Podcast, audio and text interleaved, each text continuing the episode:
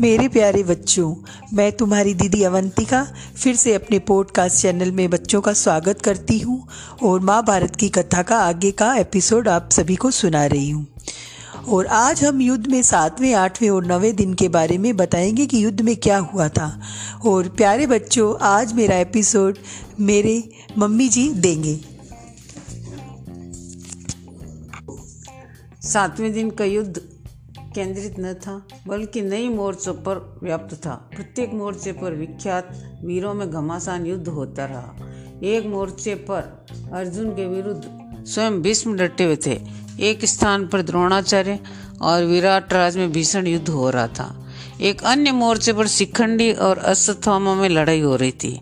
एक स्थान पर दृष्टिध्रुम और दुर्योधन युद्धरत थे एक और नकुल और सहदेव अपने मामा शल्य पर बाण बरसा रहे थे, दूसरी ओर अवंती के दोनों राजा युद्धाभिमन्यु से लड़ते दिखाई दे रहे थे। एक मोर्चे पर दुर्योधन के चार भाइयों की अकेला भीमसेन खबर ले रहा था तो दूसरे मोर्चे पर घटोत्कच और भगदत्त में भयानक युद्ध द्वंद्व छिड़ा हुआ था। एक और मोर्चे पर अलमुंश और सत्यकी की टक्कर थी।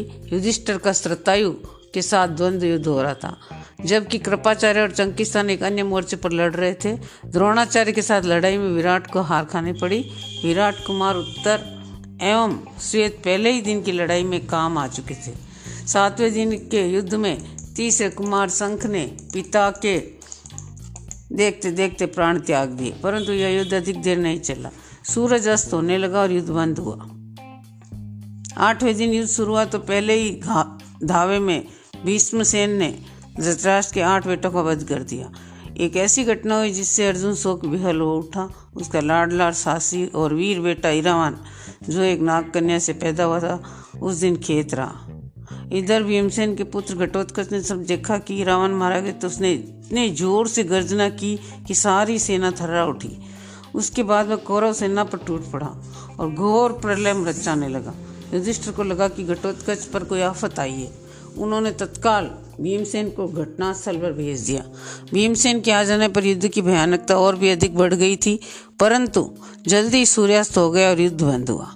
नब्बे दिन के युद्ध में अभिमन्यु और अलमंस में घोर संग्राम छिड़ गया। धनंजय के पुत्र ने पिता की भांति रण कौशल का परिचय दिया। पांडवों की सेना की पिता में उस दिन बड़ी दुर्गत की। यहाँ तक कि अर्जुन और कृष्ण दोनों को ही बड़ी पीड़ा हुई। सैनिक बहुत पीड़ित हो रहे थे। थोड़ी देर में सूर्यास्त हुआ और उस दिन का युद्ध बंद कर दिया तो मेरे प्यारे बच्चों, आज का एपिसोड कैसा लगा? मुझे उम्मीद है कि आप सबको मम्मी जी की सुनाई हुई माँ भारत की कथा बहुत अच्छी लगी होगी। हम फिर नेक्स्ट एपिसोड में मिलते हैं अवंतिका दीदी के साथ।